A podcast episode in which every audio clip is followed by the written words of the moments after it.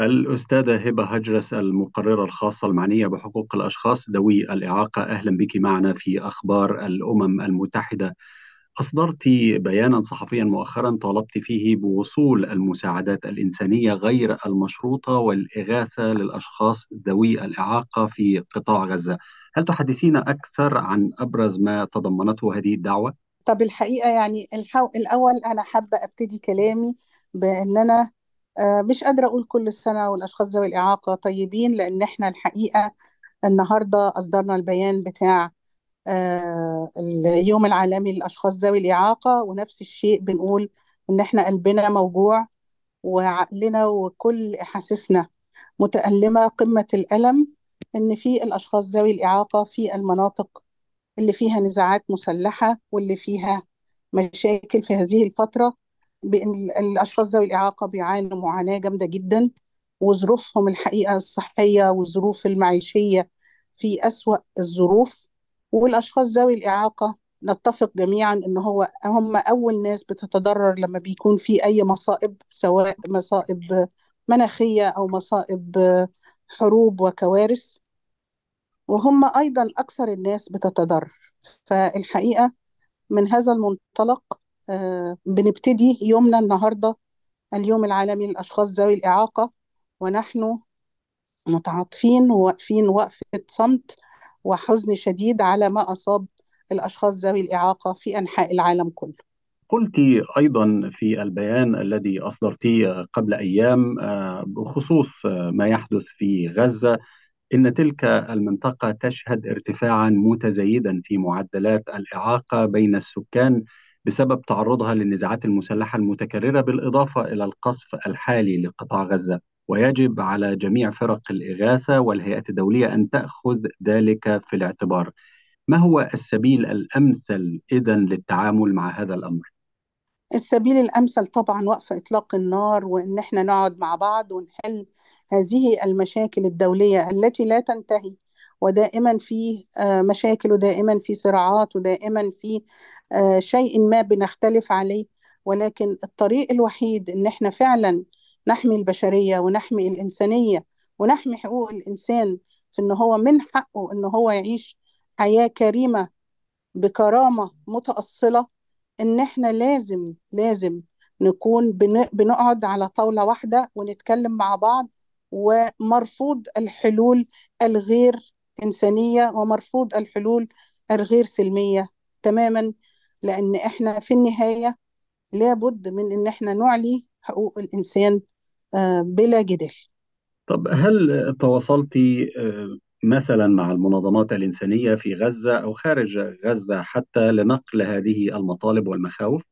الحقيقة إحنا تواصلنا مع العديد من المنظمات الإغاثة والمنظمات الإنسانية في مناطق مختلفة مش فقط غزة ولكن في ليبيا وفي البلاد التي تضررت من مصائب التغيرات المناخية. في كل الظروف بنحاول إن إحنا نتواصل معاهم علشان آه، نعطيهم بعض الملحوظات الهامة لكيفية التعامل مع شخص معاق أصلا وليس أصيب في الحدث اللي إحنا بنتكلم عليه وأصبح معاقا. لأن بداية الخلاف بيبدأ من هل أنا ببتدي بشخص أصلا معاق ولا ببتدي بشخص غير ذوي إعاقة. فالخدمات الإنسانية والإغاثة اللي موجودة الحقيقة آه، أولا أحب أشكرهم ولا شيء يساوي المجهود والإرهاق والتعب والمخاطرة اللي بيخاطروها بحياتهم عشان يساعدوا الناس وينقذوهم ويخففوا من ألمهم في هذه الظروف الغاية في السوء إلا إن إحنا بنشكرهم وبنقول لهم إحنا حاسين بمشاكلهم وكمان بنحاول إن إحنا نتعاون معهم لإفهامهم وتوعيتهم لأن احتياجات الأشخاص ذوي الإعاقة اللي هم أصلا ذوي إعاقة تختلف تماما غير المصاب الذي يصبح معاقا بعد قصف جوي أو بعد أي آه، حرب داخلية بتحدث في أي مكان على الأرض فإحنا لازم يبقى ال- الاستعدادات اللي هم داخلين بيها وهم بيقوموا بالإغاثة فيها كراسي متحركة فيها بعض وسائل.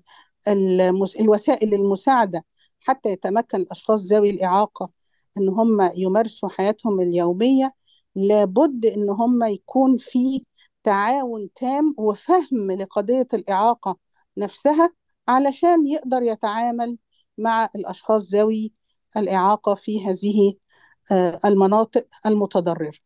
طب يعني ذكرتي أن الأشخاص الذين يصابون خلال عمليات القصف والمواجهات العسكرية وهذا العدد يزيد مع زيادة الخسائر في هذه الأحداث التي نراها اليوم. فما هي التوصيات تحديدا في هذه النقطة مع ازدياد أعداد المصابين بإعاقات بسبب القصف المتواصل وبسبب المواجهات؟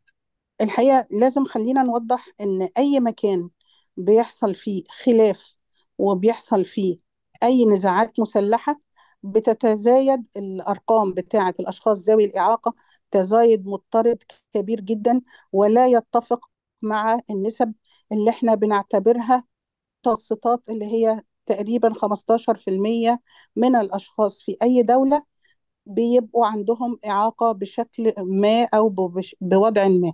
لكن لما يضاف إليها الفقر والجوع والحرمان وكمان فوق ده كله الأسوأ والأسوأ إن يبقى فيه نزاع مسلح يصيب الناس كأهداف بشرية في هذا ال- الوضع الحقيقة ده بيخلي هذه الأرقام تتفاقم تفاقم كبير. ما نقدرش نقول حقيقي رقم ثابت لأنه رقم متغير جدا من من مكان لآخر ومن معاملات ل- لأخرى وخاصة إن إحنا بنتكلم على إن هؤلاء ال- الناس ناس كلها آه، مدنيين وبالتالي آه، ليس لهم آه، في هذا في في كل ما يحدث ما لهمش أي ذنب غير إن هم سكان هذا المكان ويقطنون هذا المكان. في هذا التزايد الحقيقة لابد إن إحنا نعمل حماية ليهم ولابد أن يكون أول كلام وأول مفاوضات وأول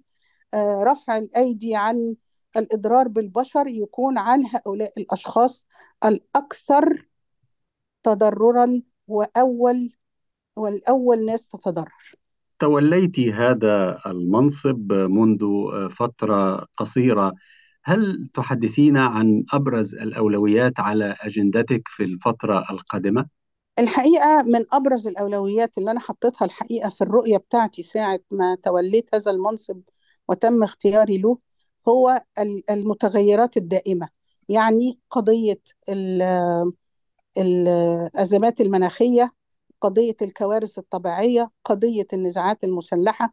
أي وجه بيغير من طبيعة آه، وضع الأشخاص ذوي الإعاقة فجأة وإلى وضع أسوأ كان هذا من ضمن الأولويات اللي أنا رصدتها وحطيت إن أنا لازم هشتغل عليها بكل آه، اهتمام لحماية وإن إحنا لازم يبقى عندنا نظام عالمي ودولي وده غير موجود لغاية النهاردة. إحنا لغاية النهاردة لما بيحصل آه، مشاكل مناخية بنبص نلاقي الإغاثة إغاثة عادية جدا وليس فيها إغاثة متخصصة للأطفال مثلا أو للنساء الحوامل أو للأشخاص ذوي الإعاقة أو للمسنين هي شكل واحد من الإغاثة بيخدم على كل الفئات اللي موجودة وده الحقيقة غير كافي وليس تقصيرا من المغيثين ولكن هو تقصيرا إن إحنا لم نستخرج ولم نضع في الاعتبار التفاصيل اللي إحنا محتاجينها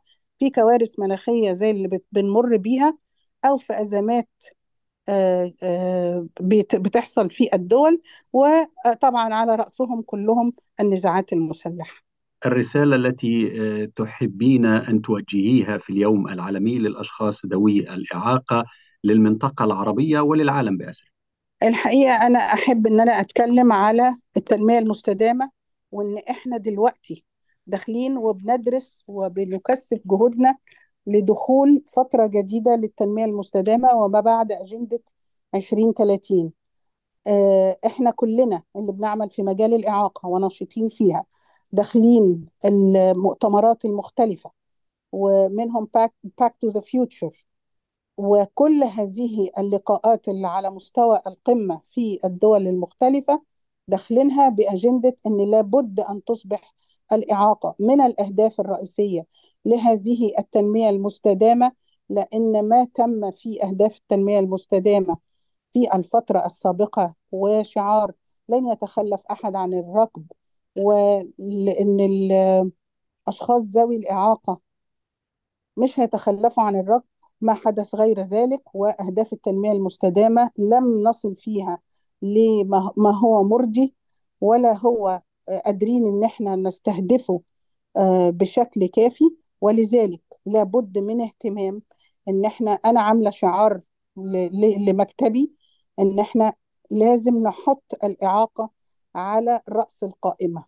Disability up high لأن إحنا لازم نتحرك في قضايا الإعاقة بأن هي الهدف الرئيسي وليست أهداف جانبية أو منتج أو مخرج لأهداف التنمية. نقيس به حصل تنمية ولا لا. لا إحنا لازم نستهدف الأشخاص ذوي الإعاقة مباشرة ويصبحوا هدف رئيسي مباشر. الأستاذة هبة هجرس المقررة الخاصة المعنية بحقوق الأشخاص ذوي الإعاقة. شكرا جزيلا لوجودك معنا اليوم في أخبار الأمم المتحدة.